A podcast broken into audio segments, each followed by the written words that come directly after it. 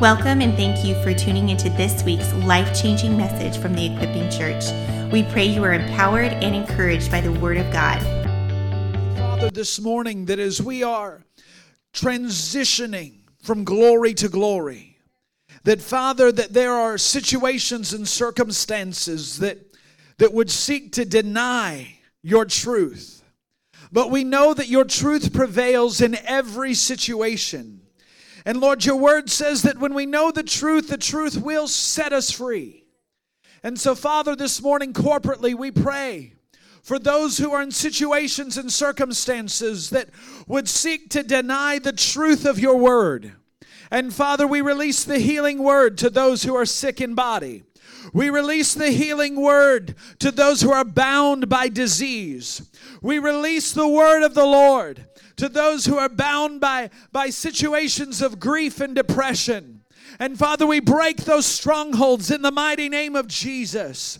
And we thank you, Father, this morning that your glory is increasing in this hour.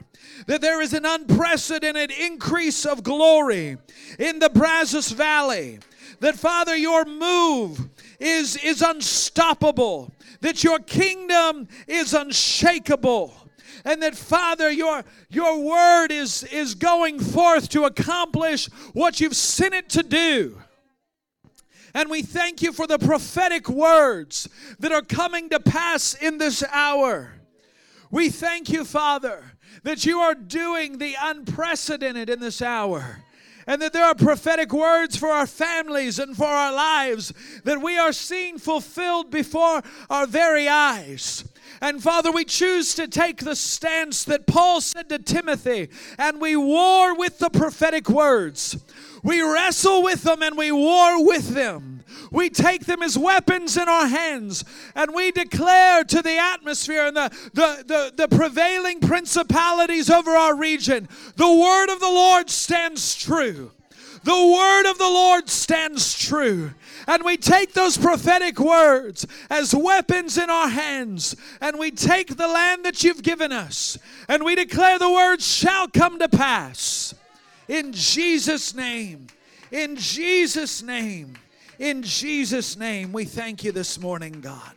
We thank you, and Father, as we get ready to go into your word, we thank you that your word is alive and active, it's sharper than any double edged sword. And that, Father, when you send forth your word, it accomplishes what you send it to do. And so, Father, I pray this morning for the anointing that makes preaching easy, that I might communicate your word and your will this morning, God. That when I pull my hands back, it would be evident that you have touched your people, God, and that you have brought the transformation. We thank you, Father, this morning for the anointing that breaks every yoke. In Jesus' name, amen and amen and amen. You can be seated in the presence of the Lord this morning. Hallelujah. Pastor Hector and Susanna send their greetings from Madrid, and uh, they are in Spain for the next couple weeks, and we'll hear from them later in the service. Uh, they've sent us some greetings. Today is actually Pastor Hector's birthday. Uh, so if you get a chance, send him a note uh, on online, greet him. Uh, but I want to continue and actually wrap up our series uh, on priorities this morning. We've been talking about the kingdom of God.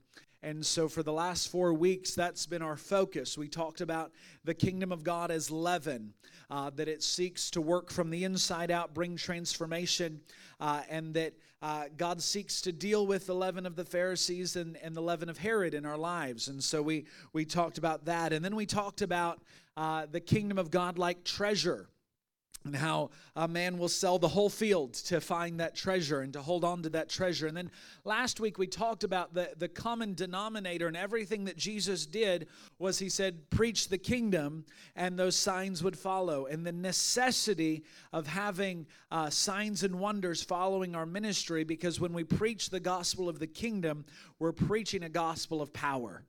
And so this morning I want to talk about the values of the kingdom and and I might say some hard things, but I think in this hour where we we see so much happening in, in, in our in our world that that we need to hold on to some strong values in this hour. Amen.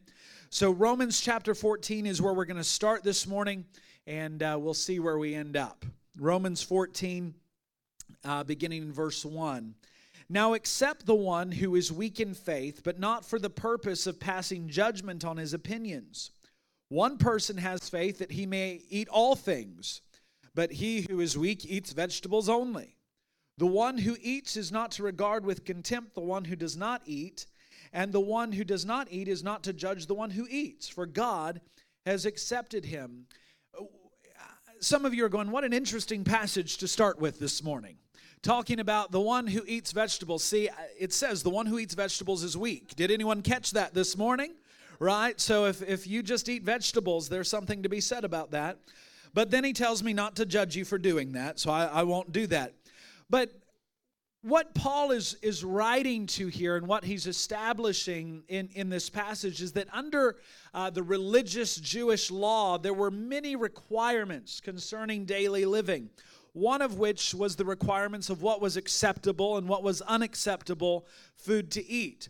Uh, for instance, some food was considered unclean. We can go to Leviticus 11, and it gives us this long list of foods that, that were acceptable. Animals that divide the hoof, those were okay to eat. But of course, those of you who love bacon, that was not okay to eat because they were unclean. And so we see all of this this ideas of, of what was clean and what was unclean. And when Christianity, when, when the move of God through Christianity was birthed, Jesus and the apostles taught that such laws were no longer un, in operation because Jesus had fulfilled all of those requirements. He had re- fulfilled all the requirements of the Old Testament law, but many in the early church just couldn't accept this. There was great division amongst the churches over what should be observed and what shouldn't. So, Apostle Paul in Romans 14, he takes a powerful position. Essentially, he says, Don't argue over issues of the law. Don't get into all of these little, don't get into the weeds, if you will. Let people live according to their conscience. There are going to be those who feel like, I can't eat bacon. I am not one of them. Let's be clear about that. There are going to be people who say, I'm going to only eat vegetables. I'm not even going to touch meat for, for the sake of, of not having some unclean thing. I'm not one of those, just to be clear. But he says, let them, let them live according to their conscience there. This, this isn't a matter of salvation. This isn't a matter of, of carrying the presence of God. This isn't a matter of reaching the lost. Don't judge them because it doesn't really matter. Then we get to verse 12, and he says this so then each one of us will give an account of himself to God. What an incredible statement there. And he brings the, the discussion to a conclusion in verse 13. So I want to read on. Therefore, let us judge one another. Let it, I'm sorry, therefore, let us not judge one another anymore, but rather determine this not to put an obstacle or a stumbling block in a brother's way. I know and am convinced in the Lord Jesus that nothing is unclean in itself. But to him who thinks anything to be unclean, to him it is unclean. For if because of food your brother is hurt, you are no longer walking according to love. Do not destroy with your food him for whom Christ died. Therefore, do not let what is for you a good thing be spoken of as evil. For the kingdom of God is not eating and drinking, but righteousness and peace and joy in the Holy Ghost. For he who in this way serves Christ is acceptable to God and approved by men. So then, we pursue the things which make for peace and the building up of one another. Do not tear down the work of God for the sake of food. All things indeed are clean, but they are evil for the man who eats and gives offense. And in this incredible statement, this dialogue that, that Paul is having in the book of Romans, he embodies the value of what the kingdom of God is really all about. It's about character.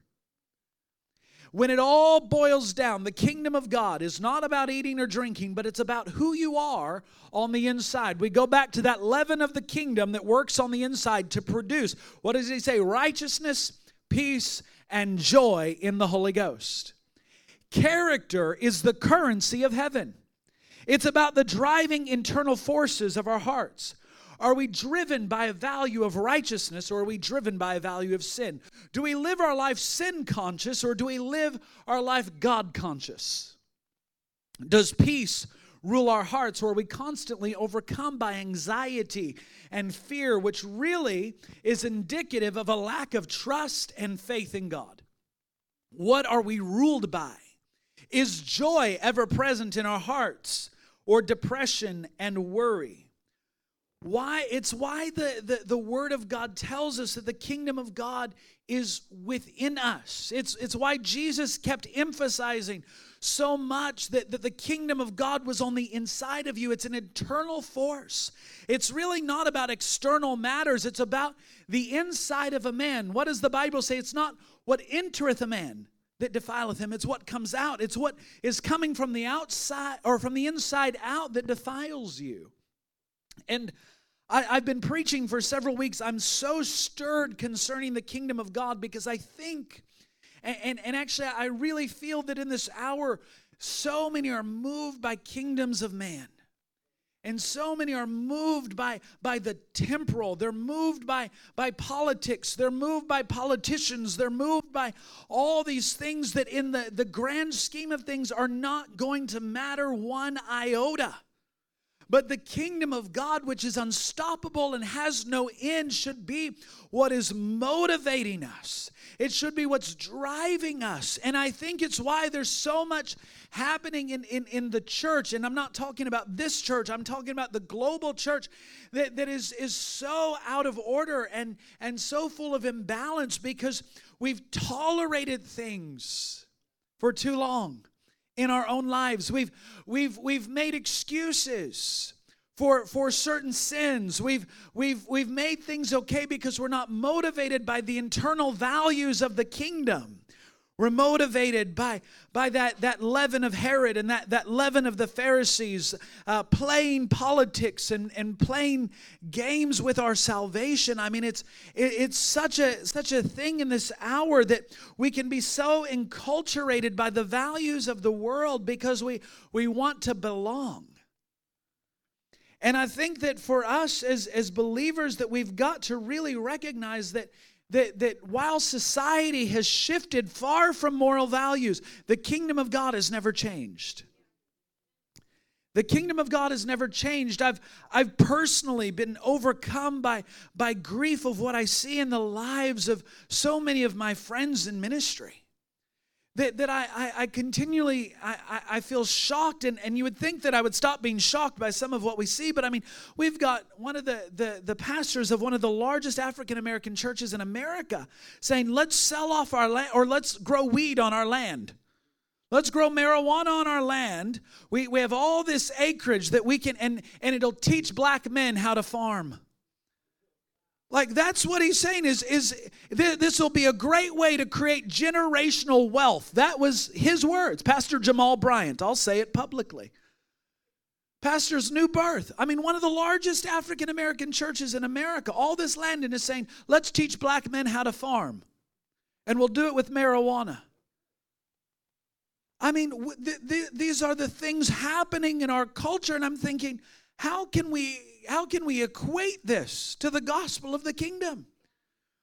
A, a, a cousin of mine sent a message and asked me, Have you heard of the woke gospel? And I'm thinking, The woke gospel? What is the woke gospel?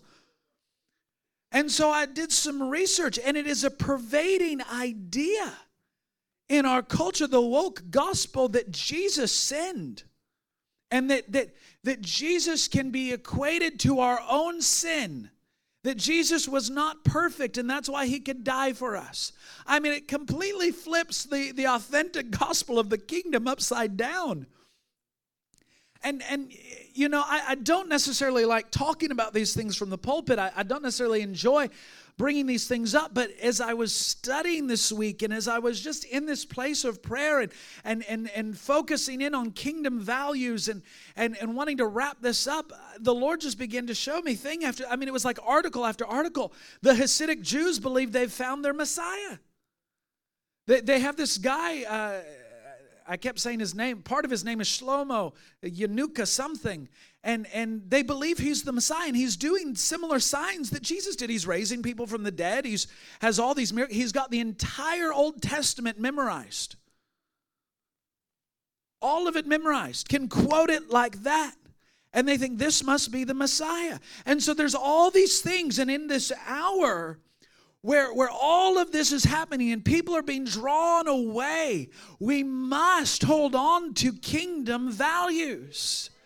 We must be motivated by the values of the kingdom. I, I had a friend text me this week and he, asked me for some advice. He said, I've got a couple and, and they, they don't believe in marriage. And he said, I honestly thought they were married, but they don't believe in the covenant ceremony. They don't believe in, in the piece of paper that represents marriage. They, they don't believe in any of that. And, and we're struggling to, to counsel them through this. He said, What advice do you have? I said, Tell them they're in sin. It's easy. You just have to be blunt about it. We've got to be real about it. We can't. He goes, Well, the, the thing is, they serve in this and they serve in this. I said, You don't need them to serve in that. God will raise up other people. It, it, it's one of the reasons, can I just be real, why we haven't had a worship team for so long. Because every time I start to put someone in that position, that there's sin, and I'm like, we can't compromise worship. I just can't I can't bring myself to do it. I don't care how talented someone is. That talent is not a value of the kingdom.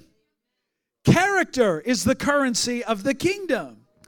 And so in the process of, of living uh, in a culture where, where Christian and biblical values have been violated, the effects of it aren't spoken of because I can guarantee you start giving compromise in one area, soon you'll have disconnection from God. And they start creating, we start creating this idea of who God is in our own mind. And so we have celebrities who, who would call themselves Christians but have no values of the kingdom around their lives. And because they've compromised, they've created a God in their own image. And then not only is there the disconnection, eventually there's the, the inner defilement and the uncleanness in the inner beings of those people. And the loss of the eventual celebration of, of even just marriage. I mean, we, we see it in our culture. Marriage is not heralded any longer.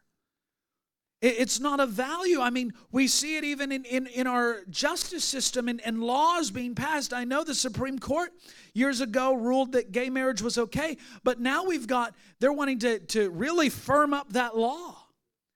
And, and let me be honest here, I'm, I'm concerned about it for our nation, but I'm more concerned. I'm more concerned that there's a there's a, a generation of Christians that that are so focused on government they've missed the kingdom. Because here's the reality America is temporal. This is not the kingdom in which Jesus will set his throne in. And if we're so focused on, on the politics of today and not the gospel of the kingdom going forth, because what I can guarantee you is if we had the gospel of the kingdom being presented to some of these politicians, we'd change America.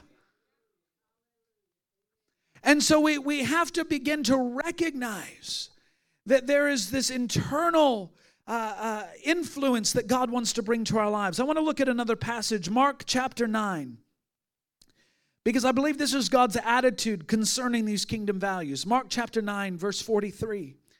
And if your hand causes you to sin, cut it off. It is better for you to enter life maimed than having your two hands to go into hell into the unquenchable fire. And if your foot is causing you to sin, cut it off.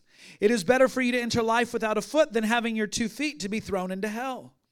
And if your eye is causing you to sin, throw it away. It is better for you to enter the kingdom of God with one eye than having two eyes to be thrown into hell, where the worm does not die and the fire is not extinguished. Isn't this a pleasant scripture? I mean, it just makes you feel all warm inside. And in Matthew, the, the same verses are quoted relating to this committing adultery and having lust. And so it's about values and lifestyle. And there's three aspects here concerning our values. The first is the hand. The hand here refers to the work of your hands, referring to working with honesty, integrity, love, servanthood. If any part of your life does not allow you to do those things, cut it off. If there's any part of your life that does not allow you to serve and to work with honesty, integrity, deal with it. Cut it off. Your feet referring to your walk, your morality, your ethics, your righteousness, obedience to the ways and the wills of God. If there's any part of your life that hinders your walk, cut it off. Jesus is so clear here, and then your eyes referring to where your heart is centered. The eye being the gateway to your soul, what you meditate on, what you take into yourself. And here's the issue when living the kingdom of God values, we seek to walk in all aspects according to the values that Jesus taught in His Word. That when weaknesses in areas of our life are evident, cut it out, do radical surgery. I had to cut off relationships in my life.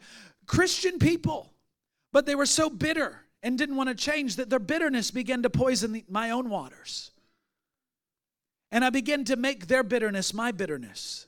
I began to take offense to the same things that they were taking offense to and not recognizing how it was influencing my own walk. I began to believe lies about other pastors.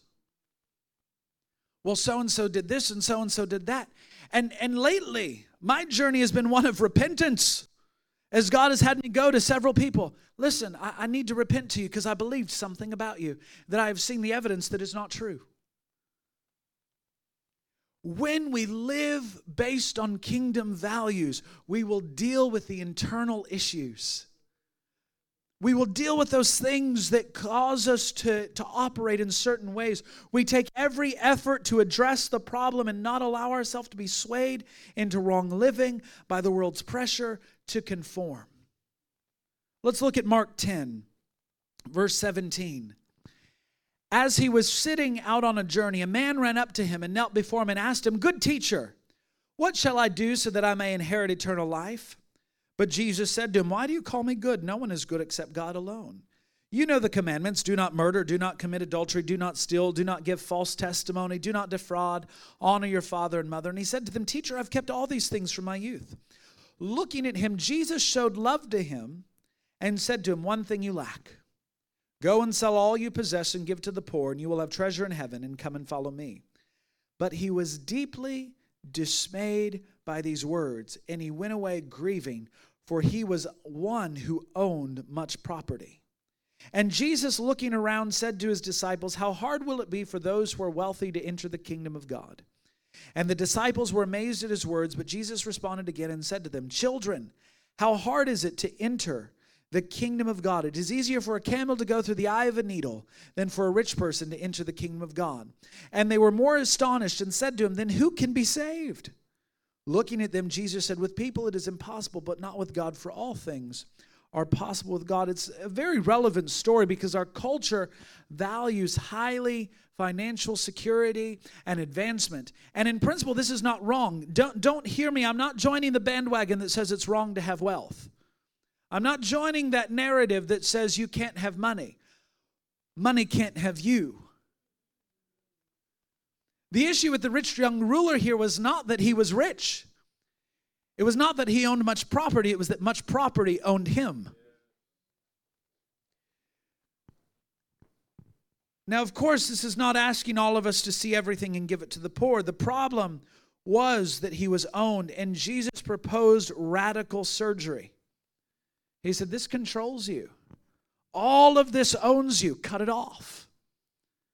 So, the principle in this case is when the worldly value of riches overtakes and rules our hearts, displacing God, then radical surgery of those riches and controls must be instituted. Whatever has taken priority over the kingdom of God values must be severed from our lives. It must be. We must sever it. Let me bring this into focus. The culture outside the church is invading the church. What once was unacceptable is justifiable today by Christians. I'm not talking about legalism, church. You know, I grew up in a movement where you were considered real holy if the women wore no makeup and had buns as high as heaven. The higher the hair, the closer to Jesus. Right?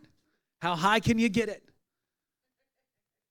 I mean, but can we be real? The vanity that was in that, just because they had no makeup on. I love what Frances Hunter used to say if the barn needs painting, I'll get you the paint. You can be as covered up and still full of lust.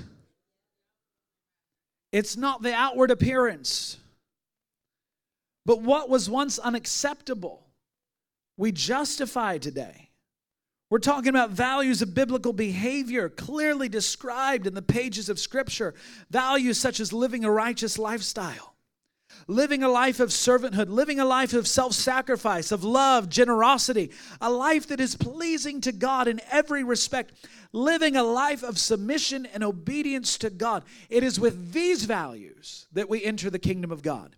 And if there's ever been a time to be students of the Word of God, it is now to know and understand the principles with which we walk by and live a life pleasing to God.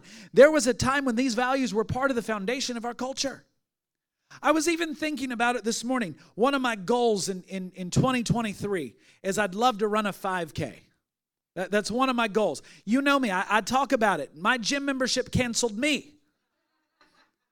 I didn't cancel, they canceled me. But it was one of my goals, and I was thinking about it. And then I thought about here on a Sunday, we have the BCS Marathon.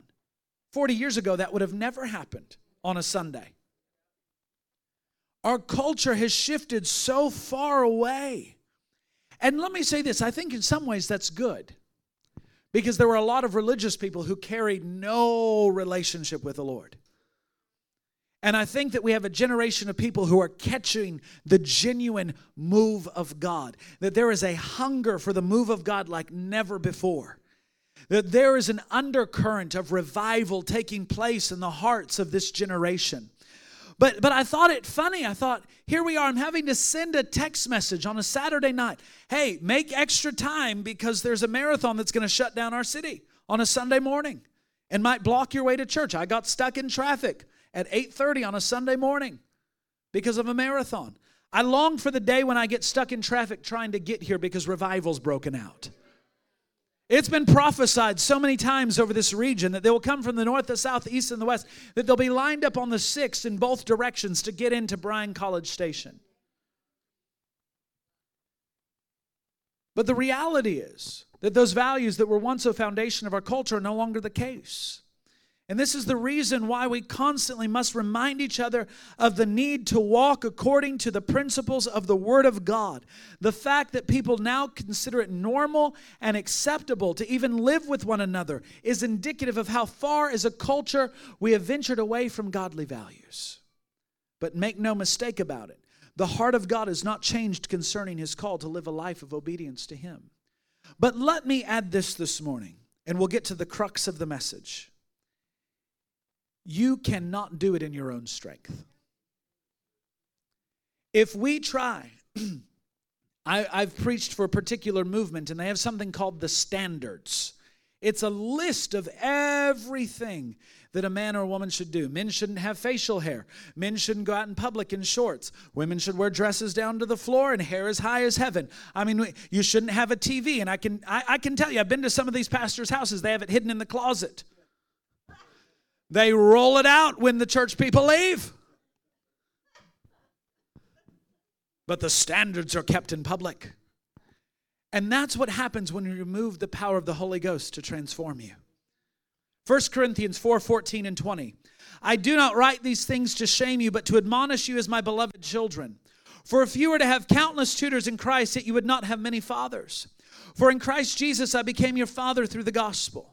Therefore, I urge you, be imitators of me. For this reason, I have sent to you Timothy, who is my beloved and faithful child in the Lord, and he will remind you of my ways which are in Christ, just as I teach everywhere in every church. Now, some of you have become arrogant as though I were not coming to you, but I will come to you soon if the Lord wills, and I shall find out not the words of those who are arrogant, but their power. For the kingdom of God is not in words, but in power. He says to them at the church of Corinth, which was a hub of the move of God in those days. You have many teachers, many are ready to preach and teach the word, which is a good thing. But another aspect is you have not many fathers. Being a father, father's, father's different from a teacher. A teacher teaches about God and the things of God, but a father trains, adjusts, develops character. He says, Be imitators of me. It's not about just having your doctrine in the right place. It's not about just having the right teaching, but it's about having the lifestyle and the character. And how do you do that? Through the power of God. He says, The kingdom of God is not in words, but in power. Dunamis, this supernatural power. See, the problem is, is that people talk about Christianity, about how they think things should be done, and they, they give their list of, of what it means to live a right life. And I could give you all the things. I mean, we could be real simple. Don't have sex outside of marriage. Don't gossip. Don't overeat. I can give you the list of all these things. But in your own strength, you will do it for so long, and then you'll find I can't do it anymore. And you go right back to the old ways. But Paul says, let's see what level of supernatural power is around their lives and ministry. Let's see if they can back up their words by proof. It was backed by convincing proofs that there was power around Paul's life. Acts 4:33. And with great power the apostles were giving testimony to the resurrection of the Lord Jesus, and abundant grace was upon them all. Great power. There's a measurement of power. The Holy Ghost desires to give you a measure of power to enable you to live a holy life. This is the value of the kingdom. Acts 10:38 Jesus of Nazareth how God anointed him with Holy Spirit and with what? Power how he went about doing good and healing all who were oppressed by the devil, for God was with him. Two distinctives. You need to know the Holy Spirit. The greatest revelation of the kingdom of God is given to you through what? The power of the Holy Spirit. 1 Corinthians 2 4. My message and my preaching were not in persuasive words of wisdom, but in demonstration of the Spirit and of power. Two distinctives again Holy Spirit and power. 1 Thessalonians 1 5. For our gospel did not come to you in word only, but also in power and in the Holy Spirit and with full conviction, just as you know what kind of men we proved to be among you for your sakes. There are those two distinctives again. Here are the values of the kingdom to enable you to live a life of character, to live a life set apart for God. Holy Spirit and power. If we ever needed two things in the church today, we need a revelation of the third person of the Trinity, the Holy Ghost. He doesn't just make you speak in tongues, but He gives you power to live a life of holiness.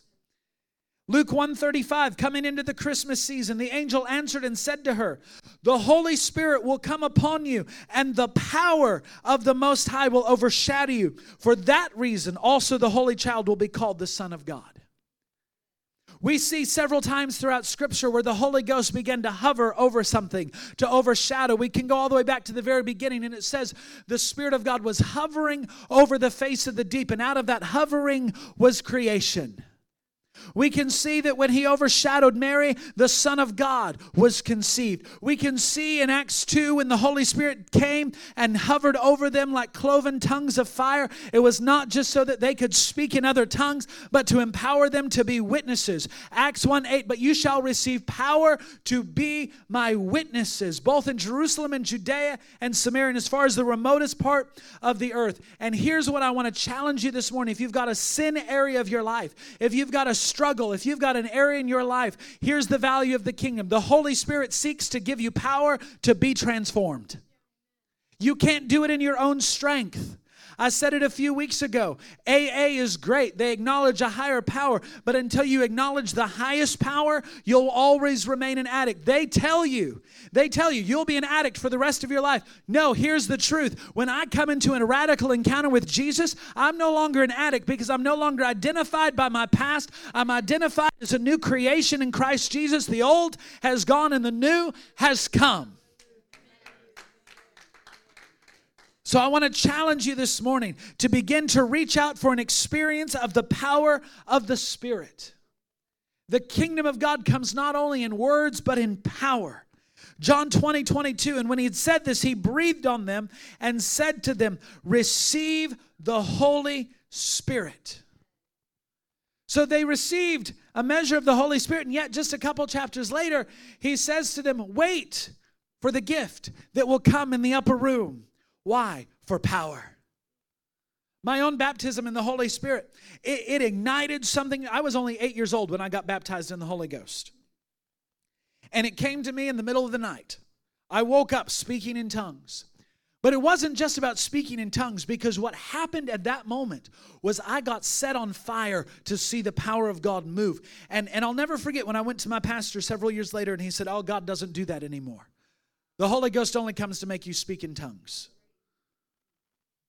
So you're telling me that a whole bunch of Rondai Shandais and who shot the pecan down and uh, should about a Honda but about a Kia, all of that is all that the Holy Ghost is about?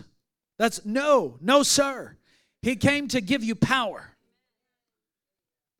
I'll never forget watching my spiritual mother, Jill Austin, move in power. I mean, she could just walk to one side of the stage and she'd say, How hungry are you?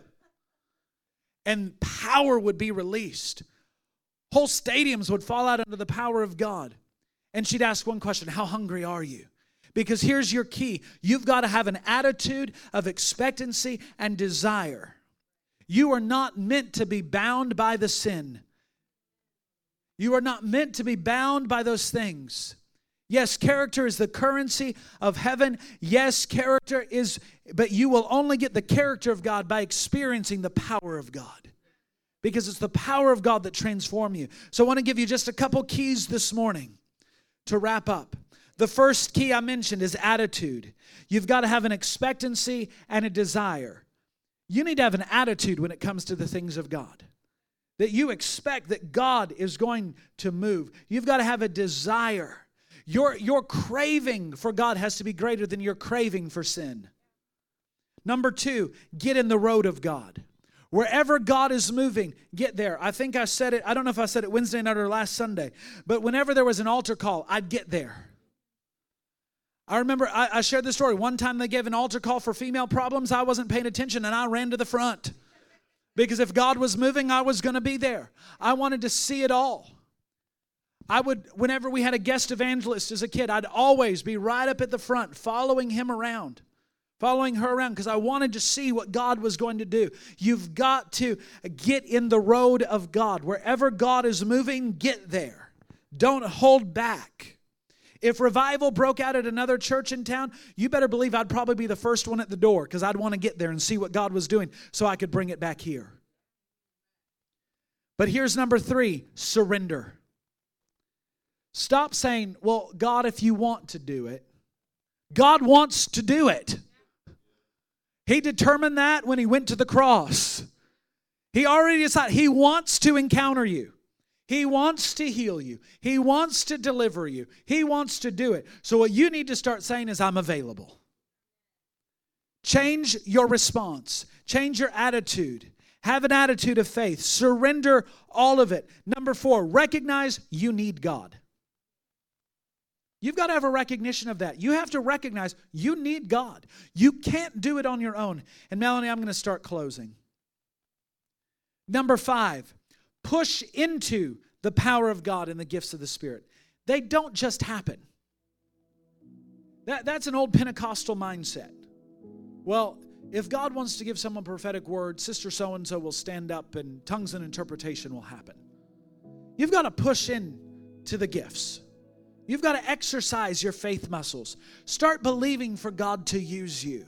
Start taking steps of faith. You might get it wrong, but try anyways. Because what if you get it right? Push into it. Number six, become practitioners of the realm of the Spirit. If people practice medicine, you can practice the move of God. You'll have greater accuracy. There are three elements of a move of God there is faith, there is anointing, and there is gifting. Faith is the basic level. When you begin to just have faith for it, you'll begin to be a practitioner of the move of God. What you'll find is that when you begin to have faith for the move of God, the anointing will come. And the anointing empowers you to begin to have a move of God. And then what you'll find is that the anointing will awaken the gifts that are on the inside of you that you didn't know you had. But it starts with, with practicing. And number seven, you've got to build the anointing in your own life. I can't do it for you. Church can't do it for you. You've got to build the anointing in your own life. One of the practices that I have, I, I love Brother Lawrence's book, Practicing the Presence of God. It's a great classic. If you've never read it, go find it practicing the presence of God. But one of the things that I've made intentional about my life is that I've I've learned to practice the presence of God. And that I've learned to be intentional in building the anointing around my life. So I'll spend a lot of time just in worship and, and praying in the Holy Ghost. Because I found that it increases the anointing around my life. I've found that when I get in His presence and I, I'm intentional about it, it increases in my life. So you've got to be a practitioner of the presence of God. You've got to build the anointing around your life. And you can do that being around other people. You can get greater faith hearing stories. But until you surrender in that secret place, until you choose to get in that quiet place and begin to pursue the presence of God, you'll only get a taste of it. Now, there have been seasons in my life where I've prayed five, six hours a day. The reality is, in this season, I don't really have five to six hours a day to pray. You've seen all of our kids running around. But when there are seasons when you're able to spend extended times, it'll prepare you for the times when you're not able to. Because you begin to deal with the river of God. And so you've got to, to, if you begin to set aside that time now, maybe you've got 30 minutes a day just to wait on the presence of God. Be intentional about it. Because there was a time in my life where it took a while to begin to feel anything. But now I can step right in because I know Him. I know His voice. I know His presence. And so when I'm in situations where there's impossibilities, I remove myself from that situation and I step into His presence. And I begin to recognize I can't do it without Him. In my own struggles, I can't do it. But when I get into His presence, when I get into His glory, all of a sudden what was impossible becomes possible. All of a sudden, I can do the radical surgery that's necessary to cut out those things from my life. So, this morning, I want to encourage you. We're going to have an altar call in just a little bit, but I want to encourage you. Do these seven things. Build the anointing around your life. Believe God that you're going to have the faith and the ability to walk out of some of your messes. We pray that your life was impacted today by the presence of God. For more information about the Equipping Church or to give online, please visit www.equippingchurch.us.